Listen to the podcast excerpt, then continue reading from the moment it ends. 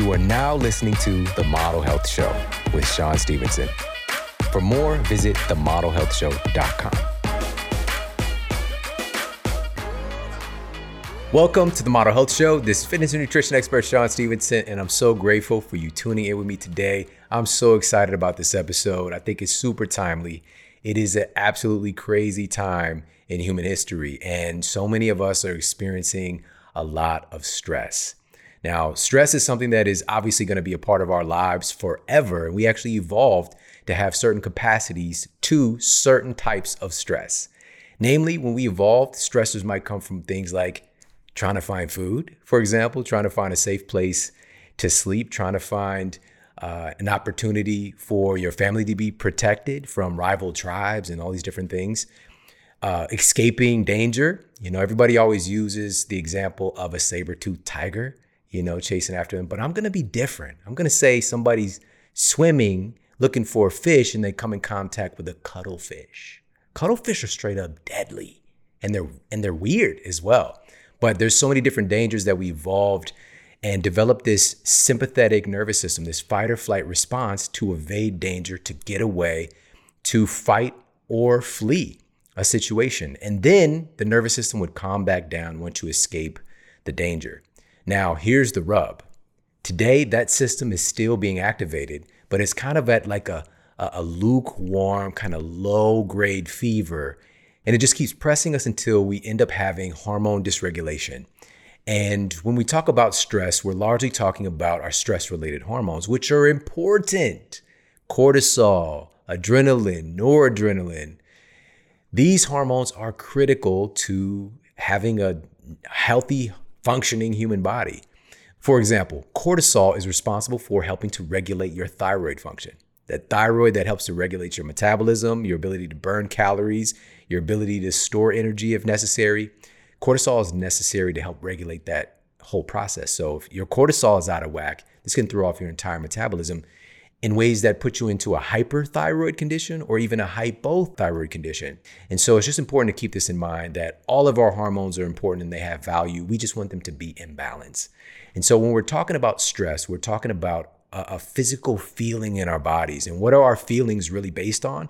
They're based on what's happening with our hormones, right? So when you're having an angry thought, right, or, or anxiety, and you feel that feeling in your chest, or maybe you feel like some turning in your stomach when you're nervous, this is all being activated by hormones, just kind of communicating, doing their things in the body. And what are hormones? Hormones are essentially little chemical messengers that communicate information from different cells throughout your body, right? From your brain to various cells and from cell to cell. It's kind of like a low key, it's kind of like an email system or like digital, it's like texting, right? And so you want those text messages to get to the appropriate place. Have you ever accidentally sent a text to the wrong person?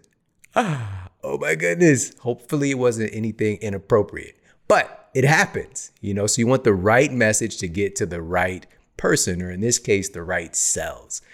And so today, again, with all the different things we're exposed to, because prior to this quarantine experience, Many of us had the typical kind of low grade fight or flight activity, that sympathetic dominance of just racing around. You know, our alarm clock goes off in the morning, then we're just boom, we're on the go from there. It starts our day off on alert, getting the kids where they need to be or getting to where we need to be with work and getting to the office and doing all the office work and the different projects and just dealing with people at the office, right? This reminds me of the movie Office Space, classic. So the guy had the boss, he's trying to get those TPS reports. Where's the TPS reports in? Hello, Peter. What's happening? Uh, we have sort of a problem here. Yeah, you apparently didn't put one of the new cover sheets on your TPS reports. Oh, yeah. I'm sorry about that. I I forgot. Hmm. Yeah. And there's that one line where it's like, "Yeah, I'm going to need you to go ahead and come in on Saturday." That guy, that actor, see him at the gym. Well, the gym's closed right now, but I see him all the time at the gym. He's like, you're that dude, you're the jerk. But he's probably an awesome person. And he's in there, he's he's always got the biggest smile. It's like a permanent smile on his face. Cause in the movie, he's a little bit of a skadoosh. But in, in you know, seeing him at the gym, he's just got this smile, just walking around, smiling, got his headphones on. He's a whole vibe. You know what I mean? So that was previously. Now we have the stress of am I healthy? Am I safe? We go out there in the world now, even if you go to the store, it's like going out into like the Mad Max situation. You know what I mean? It's like apocalyptic, or if you want to get into like the low key, most people don't know about movies, tank girl situation, right? It's just like you're surrounded by strangers, you're surrounded by people in masks, and it just generates more fear, right? So we've got that. We've got dealing with being apart from our loved ones. We've got some people being crammed in with their loved ones on top of them, and many people have become uh, teachers for their for their kids all of a sudden and trying to do their work while trying to manage their kids' education. It's just like so much is is on top of us right now, and it's okay. At the end of the day, that's the message I really want to convey: is that we are people and we are resilient but we're also human. And that means that we're subject to getting stressed out, even the very best of us. If we miss out on some of the fundamental things, our routines and our practices, which for so many of us, our routines, life just took a gigantic monkey wrench and just threw it right at our face, right? I'm like a monkey wrench in the machine. Never mind. But that just reminded me of the movie Dodgeball. If you could dodge a wrench, you could dodge a ball. So we've got to be able to upgrade our dodgeball skills because there are more monkey wrenches to come. And that's what this episode is about. So today I've got eight experts for you to share some of their best advice to help you to modulate and manage and even overcome stress and come out better. All right. Some of these are very practical things, and some of these things are just going to make you like, holy moly, I can't believe that your body can do that. I'm so pumped about this episode and can't wait to jump right into it. But first, we're going to jump into the Apple Podcast Review of the Week. Another five star review titled Always On Point by Susie Q4538. I've listened to this podcast for years and have never been disappointed by an episode. Thank you for always speaking the truth, getting factual information to your listeners, and keeping it fun. Everyone should listen to the last episode on human viruses. It was a gut check for us all to put our biases aside and be thoughtful about what we believe and what we put out to the world. Thank you for what you are giving this community every week. Absolutely amazing. Thank you so much for that. Susie Q 4538. Yeah. I appreciate that so much. And listen, if you've yet to do so, please pop over to Apple Podcasts and leave a review for the show. It means everything. It really does keep me juiced up to keep it coming. We've got some incredible stuff coming your way very soon as well. So make sure to stay tuned. But today, this compilation from eight experts is going to be something that's uber valuable, but also something that's very practical. And you can start to apply stuff right now to help to get stress in check and start to feel better, get your mind clearer, and practical tips to help to manage the stress of COVID.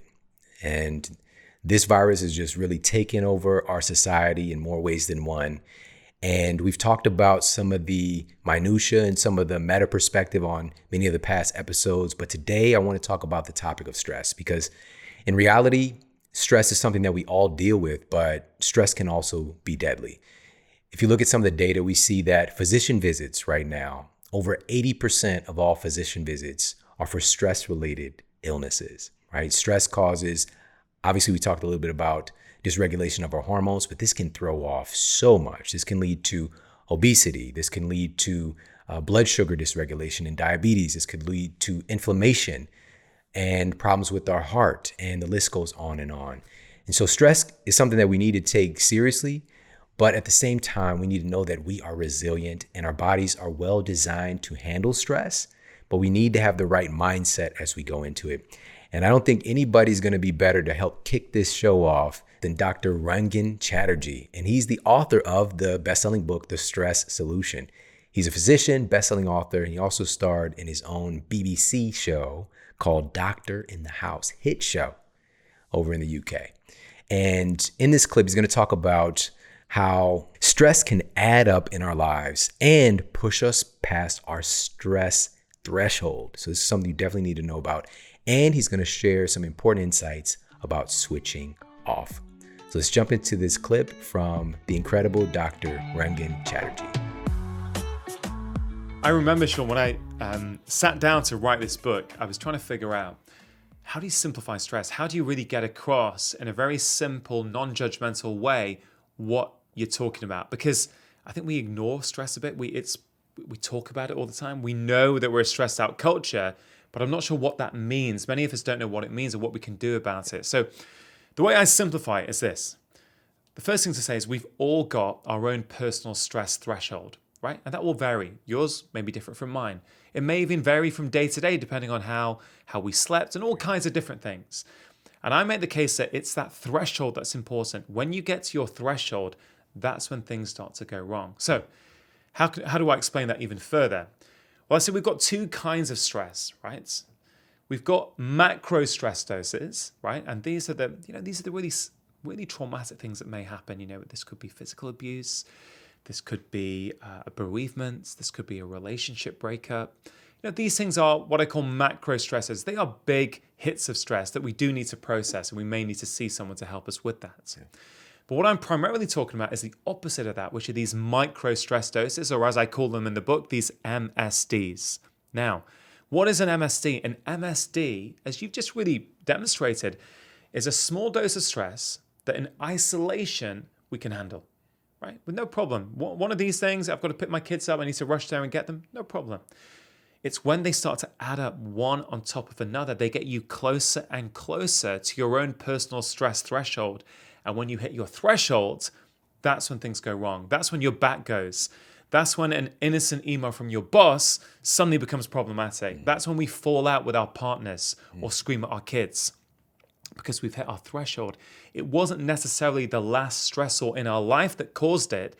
That was just, you know, the straw that broke the camel's back. It's the final piece that gets us to our threshold. And I make the case that many of us are leaving our house in the morning having already been exposed to 10 or 15 micro stress doses. Mm. So, I'll give you an example. What is a what is a common scenario these days? A common scenario is people are stressed out at work. They come back late. Uh, they don't want to go to sleep because they want to unwind. They want some time for themselves. So they start watching Netflix. Okay. And then one episode turns into two, which turns into three. I get that. I have done this before. I am not being, I'm not judging people for doing this. But let's say you go to bed at midnight because you finally feel that, hey, I've, I've unwound from the day and I've got to be up at 6.30 for work tomorrow. So you go to bed. Right. You set your alarm for 6.30. So you go to bed and let's assume you're in a deep sleep, right? So you're in a deep sleep. Your alarm goes off at 6.30 in the morning. Boom, that is micro stress dose number one mm. because that's jolted you out of your deep sleep. You look at your phone, you look at it and go, ah, I've got a bit more time. Let me just put snooze on. You put snooze on. Six minutes later, again, the alarm goes off. Micro stress dose number two. Then what might you do? You might go, ah, let me look at my phone, quickly look at email. Oh man, there's three work emails from yesterday I didn't respond to. I need to do that today. MSD number three. Then you quickly flip onto Instagram and you see, oh man, why is that person having a go at me for my last post? They're having a little niggle at me. Mm. MSD number four. Then you realize, oh man, I've been in bed for half an hour just doing this stuff. I'm going to be late for work. I need to get up and get out. MSD number five. And you can quickly see how before we've even left the house in the morning, we've had 15 micro stress doses. Why is that a problem? That's a problem because it means you now are much closer your own personal stress threshold. That means it won't take much in the day before you get and before you flip over. So, you know, my approach is not just about re- reducing the stress in your life, because, you know, I get it. Some people have got super stressful lives. Maybe I can't reduce all the stressors in their life. You know, if you're a single mom with two kids and you're working two jobs, you know what? That is a significant amount of stress in your life. Even if you cannot remove the stress, though, you can make yourself more resilient by reducing how many micro stress doses you've been exposed to, but also with some simple techniques that we can all use. So, I, I don't know. I think that micro stressors is something that is really taking off in the UK. People really like that as an idea to help them identify and, and, and think about stress. Look, all these things, you've got to understand that the brain is always responding to the information you feed it, it's always adapting. So the more stress you have, the more chronic and unrelating your stress is, mm. your brain's going to adapt to be able to function in that environment, but it, it doesn't do that good a job. I mean, when talking about what the brain talking about how stress affects the brain, um, I think a really useful thing, a really practical way of looking at that that people I think will resonate with is this whole idea of downtime. Okay, so I think one of the big, big problems I see in society is that we've lost downtime. Downtime has been slowly eroded away, it's been stolen from us. Every single moment of the day, if we have nothing to do, we, we pick up our phones. We're now absorbing, we're, we're, we're reading new information, we're learning new things, we're reacting to what's going on around us. If well, we're here in Santa Monica recording this, right? If you were here, I reckon 10 years ago, and you walked into a cafe, right? Or, or a bar or a restaurant or whatever, you walked into a coffee place, let's say, and there's a queue. I bet you 10 years ago that people would be looking around, they'd be daydreaming, they might bump into a friend or a work colleague. They might be looking at the, you know, the pastries and think, "Am I going to have this today? Am I going to resist?" Right? But they they they'd, they'd be they'd be switched off a little bit. Mm-hmm. If you go into any, if we walked out of here now and went to the the nearest coffee place, and you see the line, what is everyone doing? On their phone. We're on our phones, right? Yeah. We're on our phones, and you might ask, well, why is that a problem? The reason that's a problem is because your brain needs downtime. So we used to think, Shawn, that when we switched off from a task in front of us, that our brain went to sleep. But it's not true. We've realized in the last few years, when we switch off, there's a part of our brain called the default mode network, or the DMN, that goes into overdrive. Right? So what does that part of the brain do? Right? It does many things, but one, two things it does, it helps you to solve problems and be more creative. Mm. Right? So this is the exact reason why people, so many of us have our best ideas when we go for a walk or we're in the shower. I mean, I get some of my best ideas in the shower, mm. right? Why is that? It's because because you've switched off, your brain tries to solve problems for you. Right? Is that making sense? Yeah, absolutely. It, and it's absolutely. so powerful. And downtime, we don't see the the problem with always being on our phones, right? And always consuming information your brain needs downtime to thrive. Yeah. And this is why I'm so keen to say, even like, I go into a lot of uh, companies, big companies to talk about employee wellness. And one of my top tips is have a tech free lunch break, even if it's just for 15 minutes, right? Put your phone in the drawer, go outside, have a walk. It sounds so simple, right? I made a, a, a different show last year for ITV in the UK on stress. And as part of that show, we got to follow three people and we got to do, we measured their stress levels literally for three days, like minute by minute. And we were tracking what they were doing and how it was affecting their stress levels. We did something called heart rate variability monitoring on them, which I think you've covered before on the podcast. And essentially, a high HRV, so a high heart rate variability, is a good thing. It means that your body is able to cope and adapt to the stress around you a low reading, when your heart beats, is very much like a metronome, is actually slightly problematic. It, it, it, it suggests that we've had too much stress on our body and our body's not able to cope and adapt. Now, one person in particular, right, he was, I'm going to guess he was around 40 from recollection, a 40 year old guy. He was a manager in his local company and he took his job super seriously. Super, super seriously. He came in early, he worked through lunch, he stayed late, he'd go home when he'd go home to unwind, he'd drink more alcohol than he wanted to. It was impacting his relationship with his wife, it was impacting his sleep, and he wanted help. Now, I could see on his work days that you looked at his stress readings, they would start to go up throughout the morning. At lunchtime, because he didn't take a break, they'd keep going up.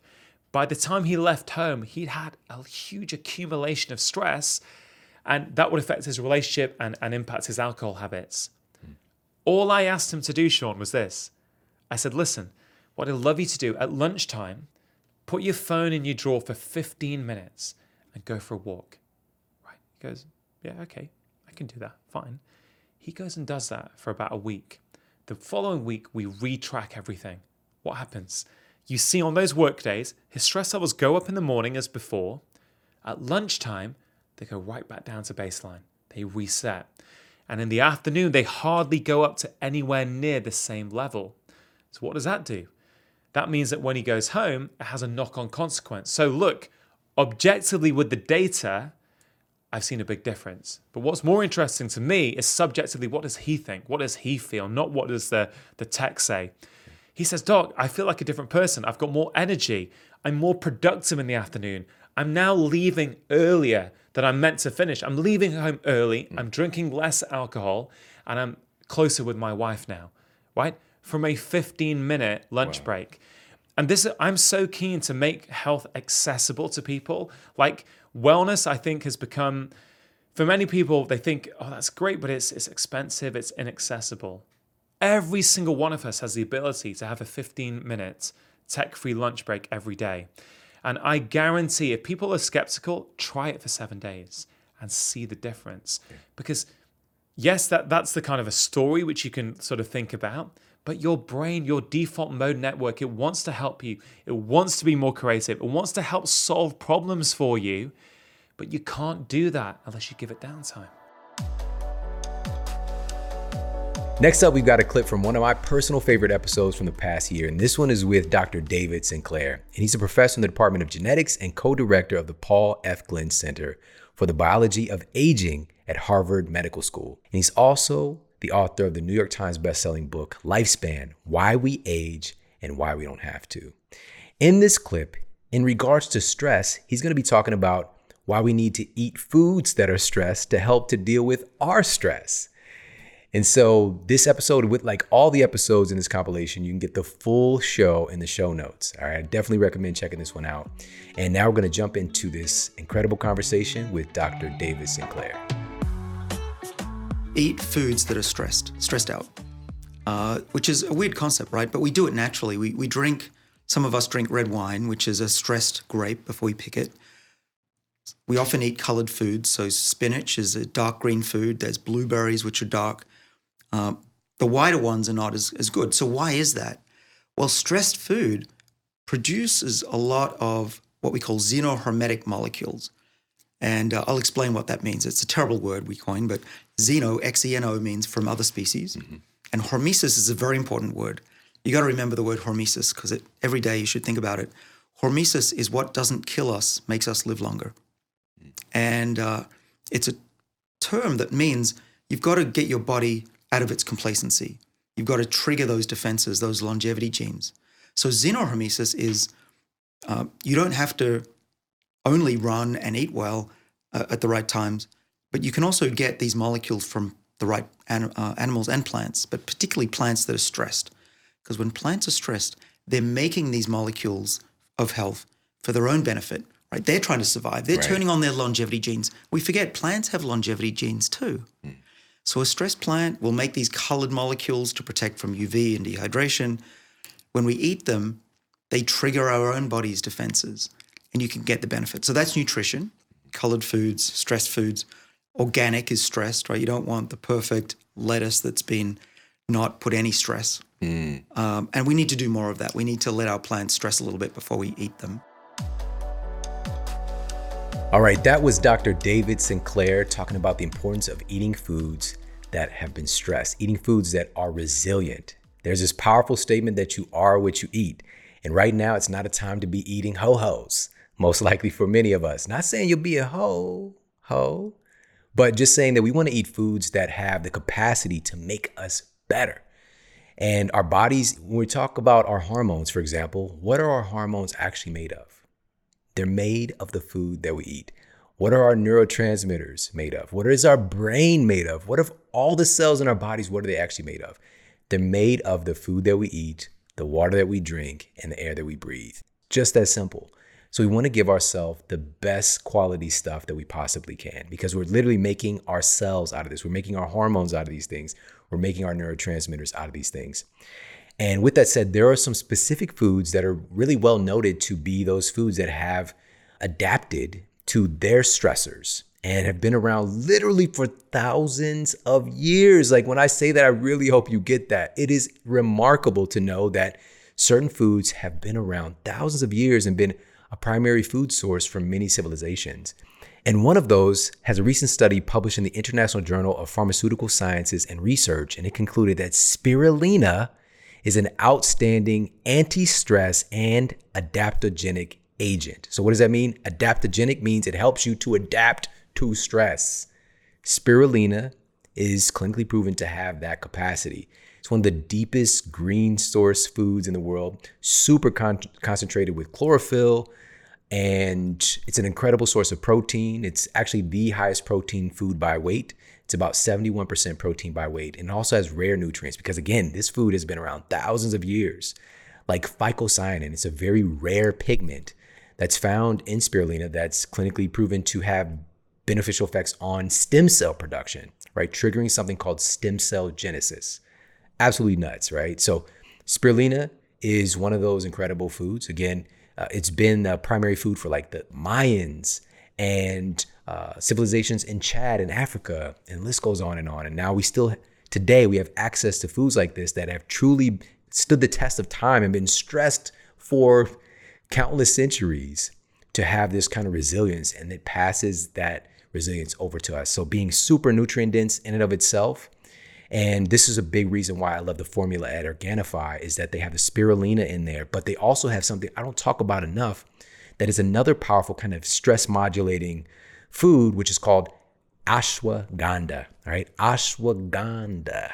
A double blind, randomized, placebo controlled trial, which is gold standards of studies, published in 2008, found that ashwagandha was able to significantly reduce subjective stress and anxiety and reduce objective levels of cortisol and C reactive protein in study participants.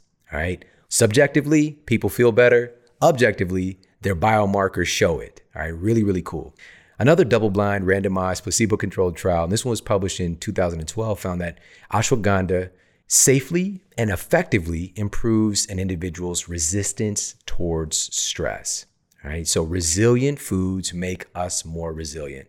The green juice formula at Organifi is absolutely top notch. You're not going to find anything better than this. They've got the green, dense superfoods. They've also got adaptogenic herbs in there in one source, and you get it at 20% off by utilizing the code model. Just go to Organifi.com forward slash model. That's O R G A N I F I.com forward slash model.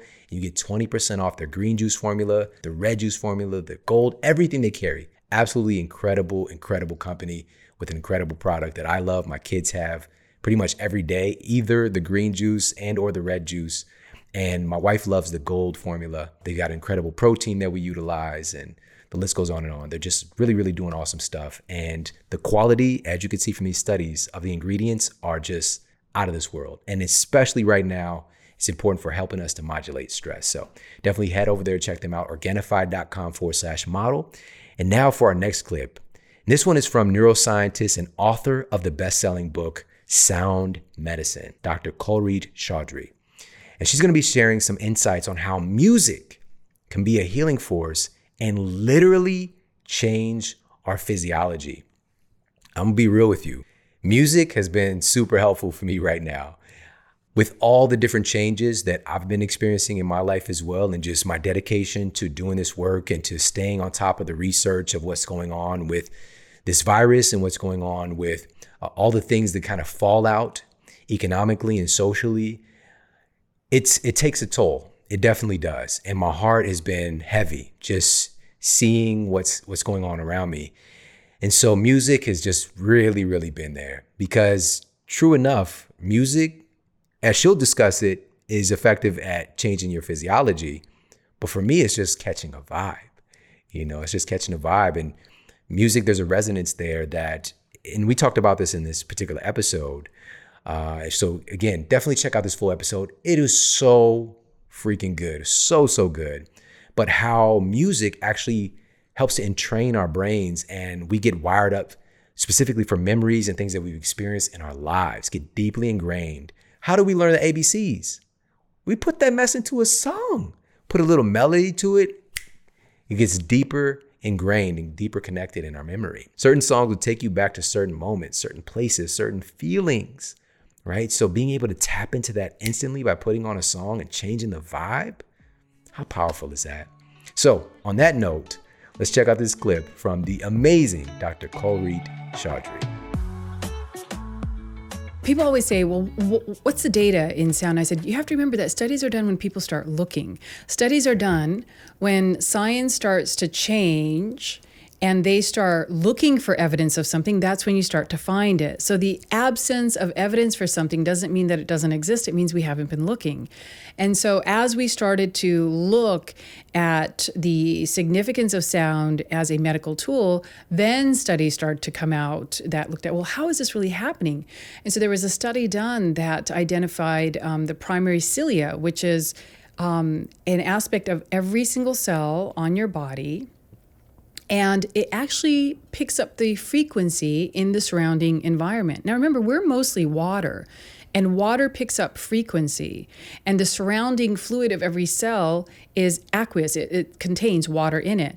And so these primary cilia will actually vibrate in response to, they'll, they'll resonate with a frequency, and they will change the charge of a protein, and then the cell itself changes that is so unbelievably profound that sound can change cellular structure because cellular structure will actually change the function of an organ. Right. And they're starting to see that defects in the gene for this primary cilia can lead to um, medical conditions um, such as uh, cancer, you know, arthritis. Um, and as we start to look at this, we'll probably see more and more things that are associated with an inability to pick up frequency correctly through the primary cilia. Yeah. Oh my goodness. So essentially, you know, we have trillions of cells. Yeah. And these primary cilia are like little antenna. Yes. That are picking up sound, picking up vibration, picking up these frequencies, and it can literally change the conformation, the, the shape of the proteins, what, how they're performing. Exactly. All of them all at once too. Because when you have you know, think about it if you had a trillion employees you know how quickly would you need to get a message out to them? Yeah. and so sound traveling through our body is an extremely efficient and effective way to get a message out of what's happening in our environment. And it's also a very efficient way to send a message you know to all of our cells when we use sound purposefully.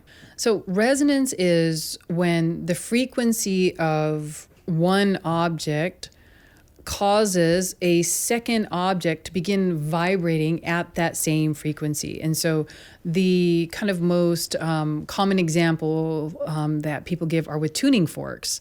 That if you have tuning forks of the same frequency, if you um, tap one, it will begin to cause the second one to vibrate just because through the process of resonance. Mm.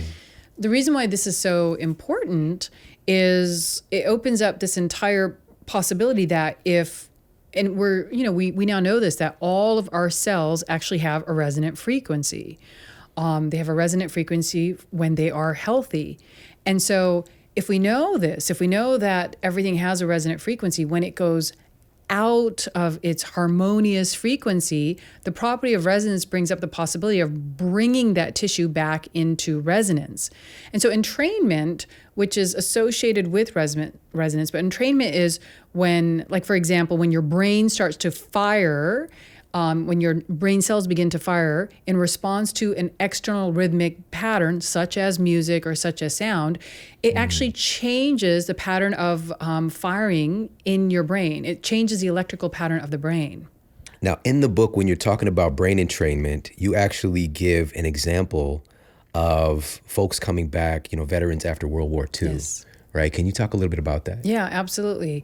So, um, for veterans coming back from World War II, when and to me it's surprising that this happened so early in history, um, that we're dealing with all of the horrors, you know, that happened to us um, as individuals when we have to be exposed to that.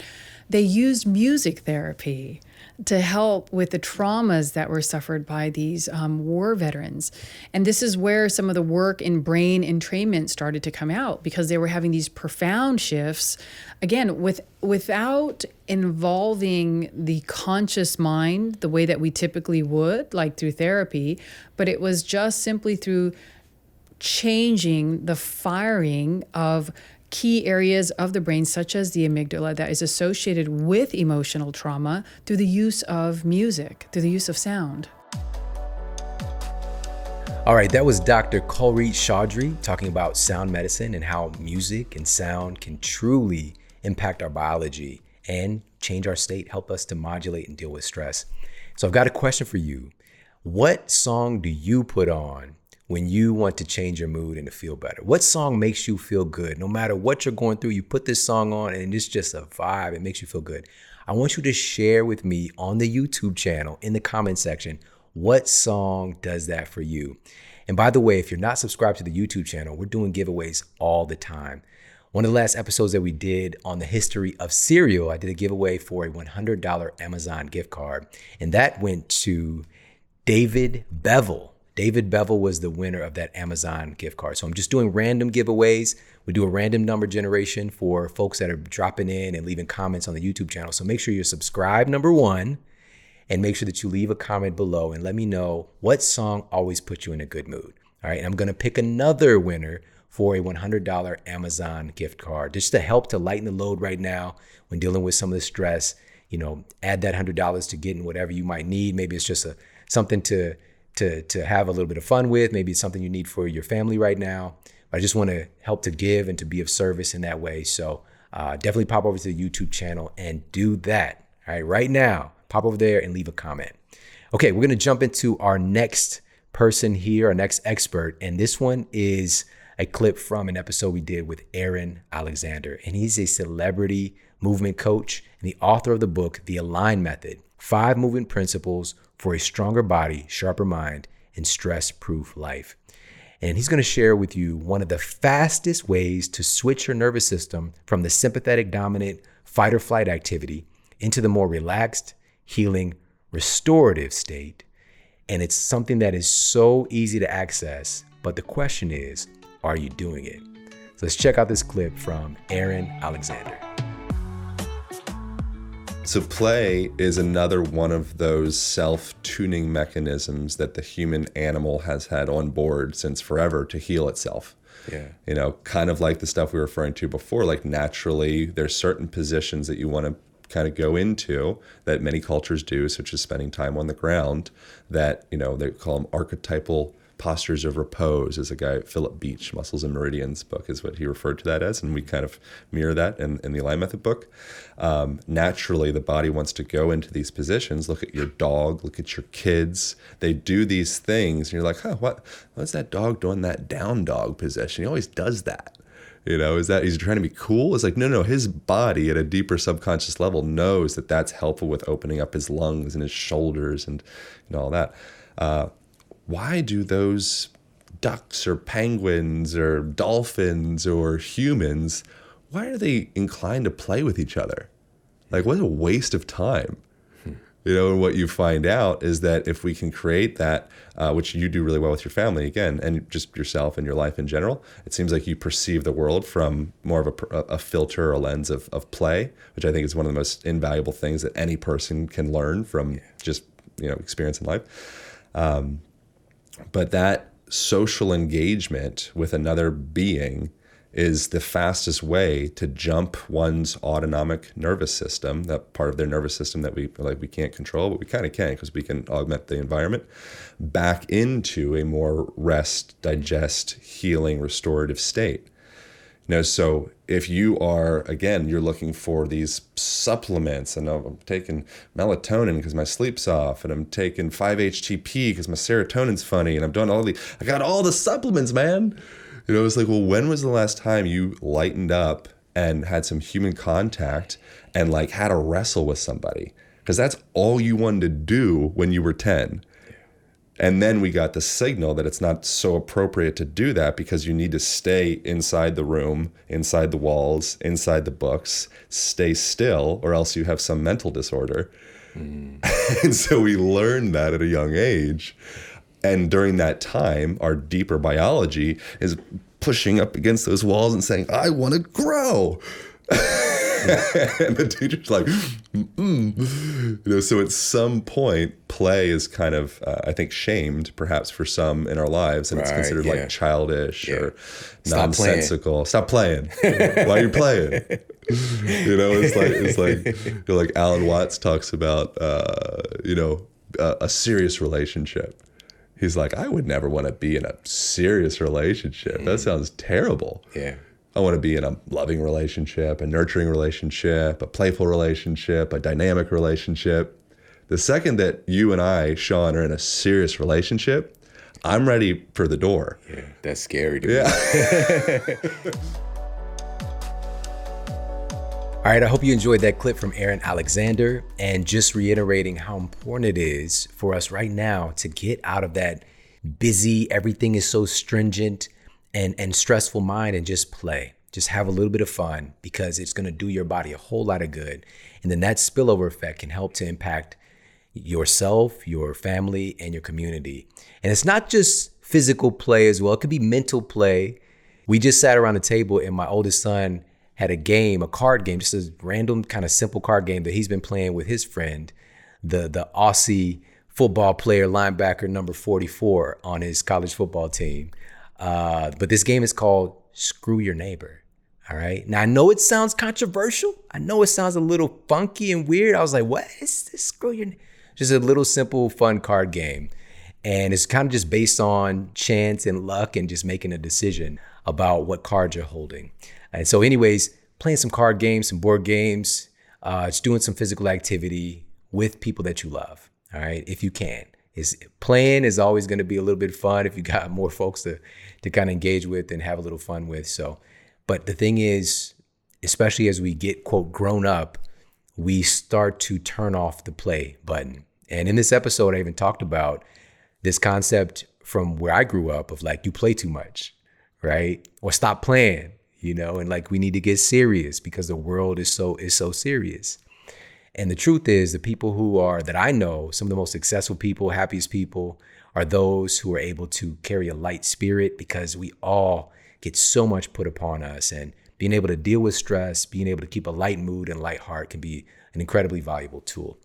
And so, next up, we're going to jump into a conversation where we had two guests on, father and son physicians doctors Austin and David Perlmutter. Now, David Perlmutter, the the papa in this in this duo, he's the New York Times bestselling author of the hit book Grain Brain.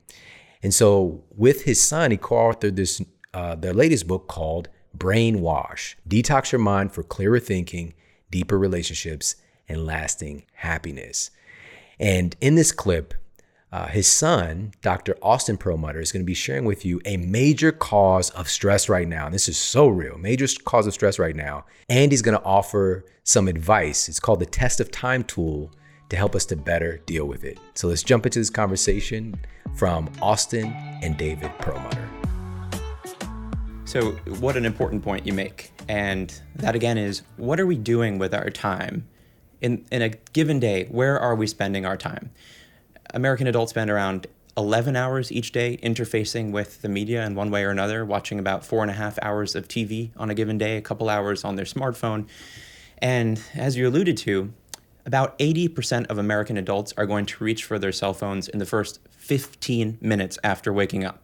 So, what does that morning routine look like? It's, okay, I'm awake, where's my phone? Yeah. And to be fair, our phones provide us an incredible source of information. We can learn about things happening across the world. We can get the weather report, which I could say is helpful because yesterday in LA it was pouring. so I appreciated having that update on my phone. Surprise. exactly. but you've got to ask yourself, what are you getting out of that time on your phone? And so what this comes down to is just in general, what are we doing with our digital exposure? Is it beneficial to us or is it taking something away? And something that we describe in the book as a mnemonic that will help people, or an acronym to help people to understand how to manage their digital exposure, is this test of time tool. So, what is this? The test of time is a simple tool that you can apply anytime you're about to engage in digital exposure, whether that's picking up your phone, going on social media, watching TV, listening to the radio, surfing the internet. And it's really straightforward. So, T, time restricted. Set a window that you are willing to go online for or watch TV for and stick to that. So that means instead of watching one show on Netflix, you might go into four episodes. That's why you say, oh, I'm only going to do 30 minutes because this is a 30 minute show, and you stick to that. I is intentional are you intentional about going online or did you just find yourself there? And I, mm. I've been a victim mm-hmm. of this where all of a sudden I find myself on social media. I don't even remember how I got there. Yeah. It's kind of like when you're driving in a car and you aren't really sure how long you've been driving. You want to make sure the last few traffic lights were green. You think so, but you're not sure. That time is kind of gone. So it's being intentional while you're there. And that leads to M, which is mindful. What happens when you're online? Well, we get our attention picked up by all sorts of clickbait you go online, you see some ex- exciting story about some celebrity, and next thing you know, you've been targeted for 18 ads. You've been made upset because you've been looking at polarized political messages. And if you're mindful of it from the start, you have to say, how is this affecting me? Hmm. I'm online. What is happening to me? Am I getting information out of this or am I actually just getting more upset? And then finally, E, enriching. Is your life being enriched by your digital exposure? And I think this might be the most important one. It's something that I know immediately after my digital exposure. Was this a net benefit to me? Has my life been enriched? Have I been getting some education out of this? There's a huge difference between watching a, a Nature or Discovery Channel show and a few hours of reality TV. Look, it doesn't mean you can't enjoy reality TV, but is it enriching your quality of life? And if the answer to that question is no, then that's a good indicator that perhaps you got sucked into one of these black holes hmm. and it's really just that you've been selling your attention to whoever put that program on TV. So again, the time tool is really key, something that I've really enjoyed hmm, that allows me to set myself up for success every time I'm interfacing with digital media. All right, that was Austin Perlmutter. And on the show, the entire episode, he was along with his father, David Perlmutter, New York Times bestselling author. But he just dropped some science right there, something huge because I don't know about you, but social media is just so much. It's so much. And it can just suck your time like a, a true experienced veteran vampire, right? Just suck your time so quickly. But also, there's a lot of stress. There can be so much distraction and there can be a lot of conflict on social media. Like some people go to social media just for the conflict, right? I need some drama in my life. Let me find some, right? So it could be stressful AF, seriously. And so having a strategy is is is of the utmost importance right now. But I'm to be real with you. Managing your use of social media is not easy when you don't feel well. When you're tired, when you're stressed out, we tend to reach for our phones even more. And we've actually got some science on this. There's a study published in the Journal of Applied Psychology, and it found that the less quality sleep people get the night before, the more they are likely to wander off from their assigned task and do what is being referred to as, quote, cyber loafing. Cyber loafing, right? You should be doing this thing over here, or this was your goal, your objective, but you just pick up your phone and do what we call these just checks. Like, I'll just check real quick. I'll just check real quick. And you get distracted. And what they found in the study is that each hour of disturbed sleep, on average, resulted in cyber loafing during 20% more of the assigned task. Wow. So again, it's this isn't just about willpower. This is about your biology. And if you're setting yourself up to be more distracted, your brain has got that candy now. We've got so much that can absorb our time, especially in our phones. And good sleep is obviously something important because it massively helps us to keep stress in check. And we've talked about this before in the show, but UC Berkeley, and I love this because they actually did some brain imaging and they looked at brain scans. They found that just one night of sleep deprivation cools off the activity, quote, cools off the activity in the more evolved prefrontal cortex. This is the part of your brain responsible for social control, for willpower, what we refer to as willpower, distinguishing between right and wrong, for objective, rational decision making. That part of your brain starts to go cold. Activity is reduced. Just one night of sleep deprivation, coupled with there's heightened activity in your amygdala, right? The more primitive part of your brain is more concerned about survival of self, right? It's much more emotionally charged part of your brain. And what does our emotions do? Our emotions lead us to getting on our phone and getting absorbed into that emotionally um, dictating content, right? Whether it's that or television, whatever the case might be. We can use these things. Please do enjoy them. But we just don't want them to take control of our lives and miss out on us creating excellence and bringing our gifts and talents to the world instead of just watching what everybody else is doing. So I hope you feel that. Now, with that said, we've got to look at what are some simple, easy things that we can implement to do to improve our sleep quality. Well, there's a book out there. It's called Sleep Smarter. Uh, it's an international bestseller. You might want to check that out. It's 21 clinically proven strategies to improve your sleep quality. And we, of course, we've got tons of episodes sharing some of those things. But for me, I'll just share with you right now, part of my regimen right now, just especially dealing with a little bit more stress, I make sure that I have a cup of reishi every night before I go to bed. I love, man, I just love it. I love it. I love it. I love it. There's a study published in the journal Pharmacology, Biochemistry, and Behavior, and it found that the medicinal mushroom reishi is able to significantly decrease sleep latency. So it means it helps you to fall asleep faster. It was found to help to improve your overall sleep efficiency. So you're actually going through your sleep cycles more efficiently. And so this is for your non-REM, quote, deep sleep and also your REM sleep as well. And it just also was found to help to increase overall sleep time. Now, not only does Reishi have that benefit, but also let's talk about specifically in looking at stress. There was a study published in Evidence Based Complementary and Alternative Medicine and found that Reishi had a direct effect on reducing symptoms of anxiety, stress, and depression for study participants. I drink a cup of Reishi tea the Reishi Elixir from Four Sigmatic. That's my nighttime ritual, my nighttime vibe. They've also got some incredible other products. Their mushroom coffees and the chaga elixir, lion's mane, which is great for stress. Pop over there, check them out. It's foursigmatic.com forward slash model. That's F O U R S I G M A T I C dot com forward slash model. You get 15% off everything that they carry. 15% off all of their incredible mushroom blends, mushroom hot cocoa, which my youngest son, that's his favorite vibe as well. It's Reishi, by the way. It's like a chill out. Ah, so good. Foursigmatic.com forward slash model. Now let's jump into our next expert. Next up, we've got physician and author of the best-selling book Natural Solutions for Digestive Health. And she's ventured out into so many different areas and just so impactful in her knowledge base and her ability to communicate. And this is with Dr. Jillian Teta.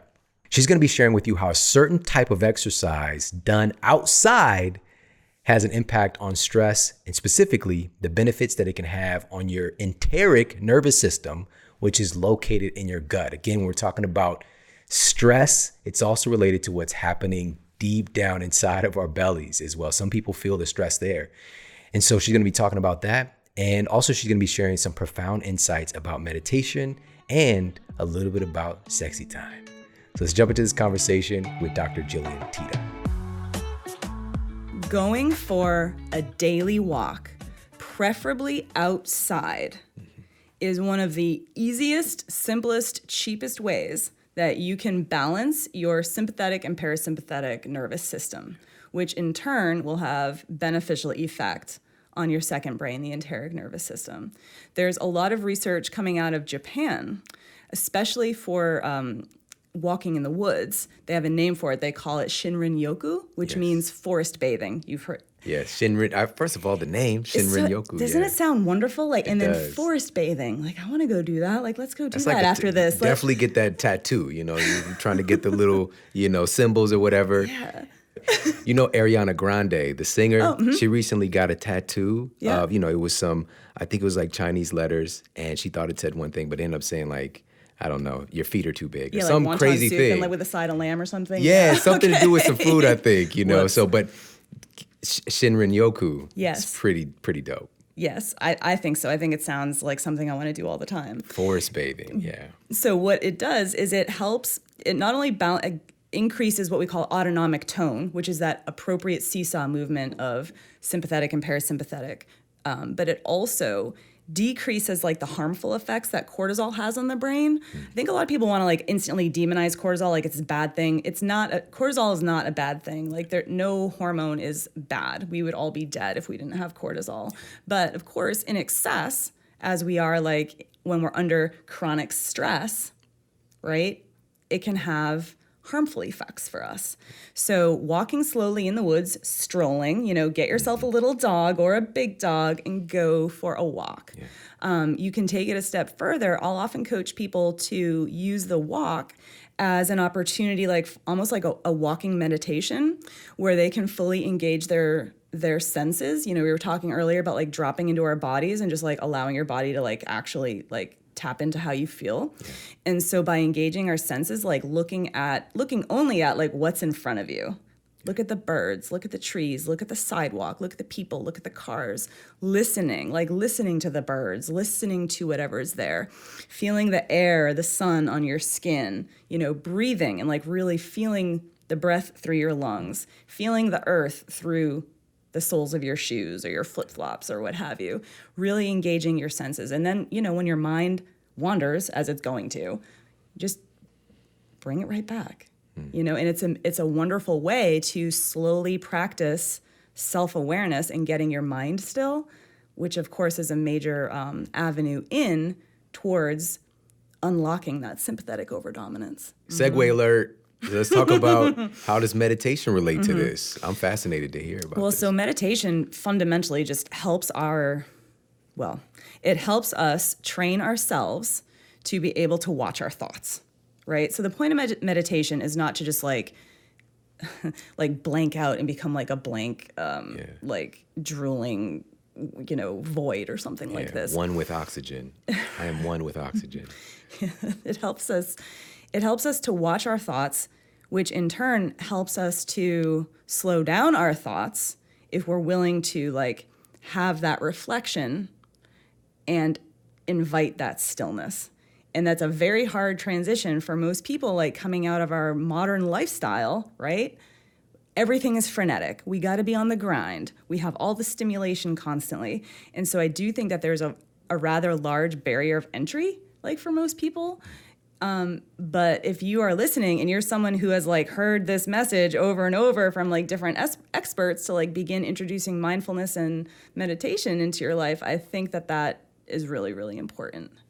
Um, so, what this does, as our thoughts slow down, and we're allowed to just be in space, like create that space, even having little gaps of space, then our thoughts are not actively instigating and triggering our autonomic nervous system, which is that, or the sympathetic branch of that, which is like fight or flight. So you're not getting that alarm response, right? Because if our inner narrative is like, oh my God, I can't believe she did this, I can't believe she said that, like, why is my mom like that? What, you know, it's mostly like this long line of like complaining. That actually is not good for autonomic balance. Yeah.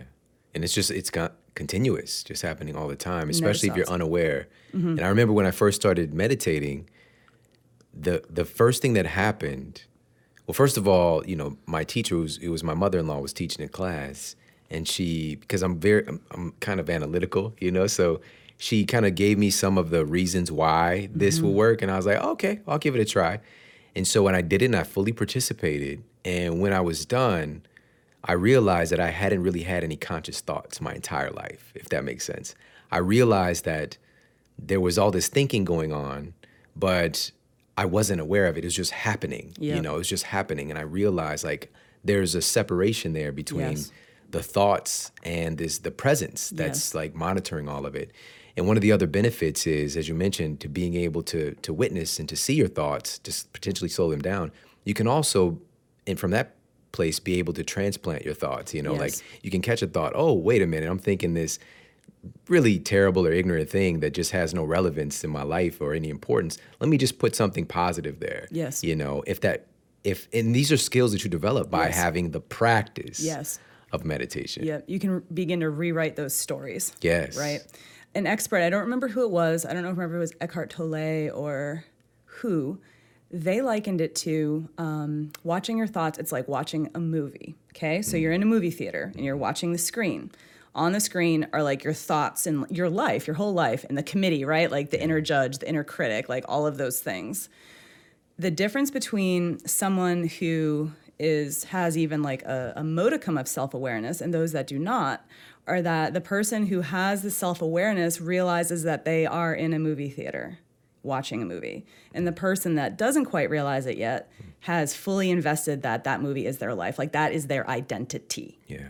Right when we like when we link our identity with our thinking mm-hmm. we're on a slippery we're on a slippery slope because it means you can be controlled it means you can be provoked it means you can be you know taught to think a certain way it basically mm-hmm. means that you can be manipulated Ooh, this is so good. And I like Eckhart Tolle. I like how he does his hands. And the ego is coming up. You know, I love it. oh my god the pain body i love that i'm still like oh my god i can feel my pain Oh. body right now my pain. Thank you so much Yeah. for sharing that. And you know, there's so I want to ask you about so many things. And you know, I know that there are many other strategies Mhm. for de-stressing Yep. our gut. Yep. But I would love if we can let's just share one more before we before I let you go. Mm-hmm. All right. And I don't be- want to. It'll be I'll a let you go. practical one. I know I'm gonna have to come back on the show. I'm gonna have to come back again. Um, so the another wonderful way to balance your parasympathetic and sympathetic nervous system is orgasm. Hello. Hello. All right. It works on the parasympathetic and sympathetic nervous systems, whether you're a man or a woman. And I actually think orgasms are like an underutilized um, approach You don't say. for stress reduction. Yep. Tell me more. With your partner, without your partner, whatever. So the the act of orgasm is activating both the sympathetic and parasympathetic nervous systems and having that appropriate action fosters more appropriate action. And orgasm releases all kinds of feel good hormones, right? PA, oxytocin, anandamide, all, like all of those things.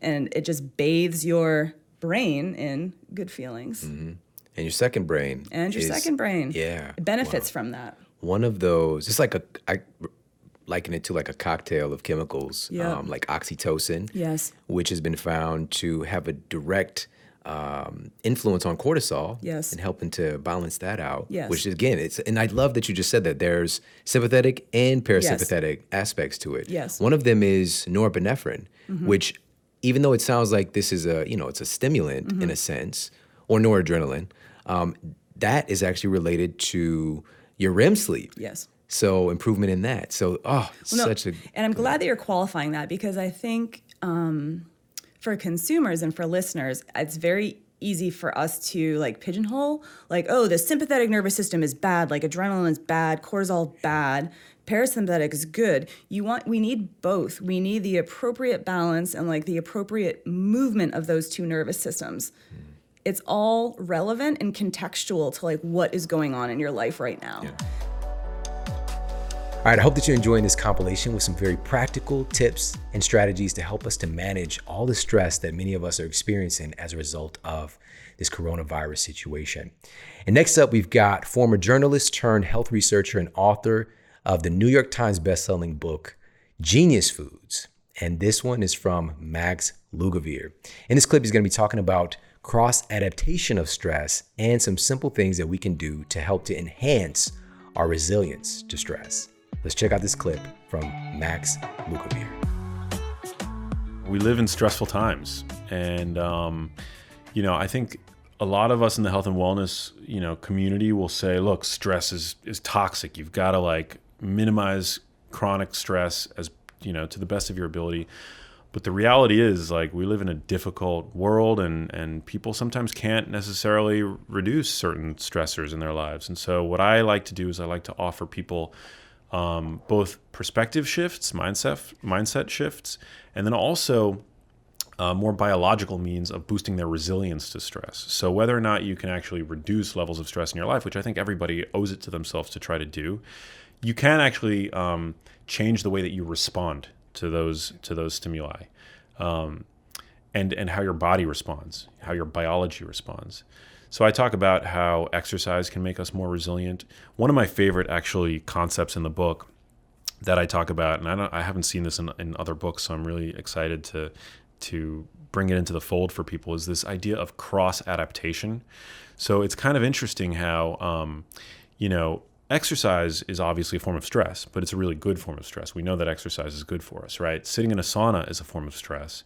Uh, cold water immersion, whether it's taking a cold shower or getting into an ice bath or you know doing cryo, these are all stressors on the body um, but they- they're actually good forms of stress.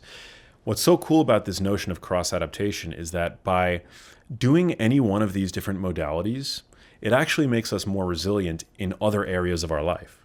So by exercising more, by sitting in a sauna, by you know exposing yourself more regularly to cooler temperatures, you actually your body becomes more resilient obviously to those different things. You know you you're um, you acclimate and you adapt to this to the uh, workload in your workouts. Um, you're able to spend more time in the sauna or you know do the cold shower um, for a longer duration but there's what's called a spillover effect where those same modalities are going to actually boost your resilience to psychological stress. So i mean this is an amazing thing. A lot of people feel like they've got their hands tied behind their back with you know obligations that they have in their lives uh, maybe financial stress things like that. But um, you know i don't offer tips on how to reduce financial stress in the book but i do offer ways of how to actually bolster your own resilience so that when you are faced with those challenges which we all are sometimes you know that you can actually show up as your best self and uh, not allow it to affect you in a negative way like it does to so many people All right, next up is our final clip in this compilation. And this is something I'm not to say saving the best for last. Why would I say that? But This episode is one of my all time favorites for sure. When I watched our guest TED Talk many years ago, it just blew me away, helped to change my perspective instantly. You know, those things you hear that instantly change your life? I had one of those moments when I was watching this TED Talk from our next guest in this incredible compilation, Kelly McGonigal. Now, Kelly is a health psychologist and she's the author of the book, The Joy of Movement. And in this clip, she's gonna be talking about how exercise actually sensitizes your brain for pleasure and builds up a resilience to stress. And she's also going to be sharing with you how hard work and community ties into this whole equation we're talking about movement and our ability to manage and deal with stress. So let's jump into this incredible clip from the amazing Kelly McGonigal. So there are very few things that can do the first thing, which I'll mention, which is that it sensitizes your brain to pleasure. There's like nothing you can do that actually changes the structure and function of your reward system the way that exercise seems to do it. And that it teaches your brain to expect things to be pleasurable and it enhances your brain's capacity to to enjoy everything from good food and a beautiful sunset to interactions with your kids or with your friends to to anything that we find pleasurable. It actually it it amps up your reward system. It makes it more robust and responsive. Like endorphins work better. You know, endocannabinoids work better. Um, and like, like I said, I've I literally never seen anything in the research that has that effect on the brain other than deep brain stimulation, where you literally have to like surgically implant an electrode into your reward system and wear like a pacemaker for your brain. And that you know it's one of the cutting edge treatments for um, depression. And it may also help people recover from addiction because addiction can really mess with your reward system. But like other than implanting an electrode in your brain and and literally um, giving your reward system an electric shock continuously to try to wake it up exercise seems to be the only thing that does this. And think about like what that means for for your well-being. If everything that feels good feels better. Yeah and it, does the opposite too right? So everything that so it makes your brain more um, resilient to stress. It, it's you know exercise is such a powerful antidepressant, so it works on both levels. And I feel like people have a better understanding of that side of it. At least they've heard, you know, that exercise can be an antidepressant or that it can enhance antidepressant medication and therapy. But I feel like this idea that that exercise actually makes you better at enjoying things is, is the thing that people really haven't heard yet. When we think about exercise today, it's for you know stress relief or to, to get fit, but humans we're if you're talking about the ability that we all have to dump all these positive hormones into our bodies, humans weren't doing exercise to get in shape 10,000 years ago. Like that can be seen as, as a waste of energy. You say in the book that humans have evolved to extract the benefits from movement in order to engage with life. Yes. So yes. what does that mean? So, if you think about this like an anthropologist, um, and you go back to when humans first started to behave like modern humans, where we were living in groups and we started to hunt and gather and forage, um, that the way humans survived is they had to engage in a lot of physical labor. You had to go out and chase animals and scavenge for dead animals and collect all your berries and your fruit and your roots and all of that. That that you know a couple hundred thousand years ago, humans really had to become more physically involved in order to survive as a species. And um, what anthropologists believe now is that basically the modern human brain is a brain that has evolved and is adapted to find hard work rewarding, that that's the only way humans could survive. There had to be a sense of pleasure and some kind of psychological benefit from using your body to do meaningful, hard things. And um, one of the ways that this expresses itself is the runner's high, which is so interesting. You know, we think of the runner's high as like an endorphin rush that makes you feel good for running, but like why? Why would your brain produce chemicals that makes it feel good to run long distances? And the idea is that, well, that's an example of how the modern human brain is trying to reward us for engaging with life.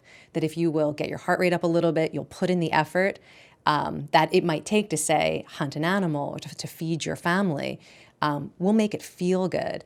And the neurochemical that seems to underlie the runner's high also helps us connect with others. And that's what I think is so interesting from, you know, the, the anthropological or the psychological side is that something like the runner's high, it doesn't only make it feel good to engage with life and work hard, but it makes you a more social version of yourself. So endocannabinoids They reduce anxiety, they make you feel good, and they also enhance the pleasure we get from cooperating, from sharing. So like if I were to, you know, get a big kill and bring it back, instead of just being like, I got my food, you know, get your own food. That, no, it's going to feel better to share. I'm going to feel good about myself for contributing to my family and to my community. And that the runner's high is basically creating the neurochemistry of making you that version of a human being, the kind of a human being who's willing to do hard things and it feels good. And I want to be the kind of person who contributes to my community and that that's going to feel good too. Like that's amazing. And, oh. and it's not just running. Like we know about it because people have studied it in runners, but that's the exercise high. Yeah. And it, it gets back to this idea that that movement is how we engage with life. And so we need systems in our brain that reward us for engaging with life. And that, you know, that functions not just like do physical things, but also be part of a community. All right, I hope that you enjoyed this compilation. And again, just to reiterate what Kelly was talking about, movement is so important for everything about the human body and human physiology, but more important probably than ever right now. You know, our ancestors evolved, they didn't have the concept of exercise. They were moving to live. Moving was a part of life, and there were rewards associated with that, which was more connection. We have to find creative ways to get that connection right now to ourselves and to the people that we love, our families and our communities. And I want to add one more piece on here, specifically in talking about stress. Harvard Medical School reported findings that strength training also provides an opportunity to overcome obstacles in a controlled, predictable environment, which has been found to help with mental resiliency, helping us to be able to modulate and manage stress. Strength training is one of those things that your body gets physically stronger and it also makes you mentally stronger. So I want you to keep that in mind as you're moving forward, making sure that you're getting some strength training in there as well.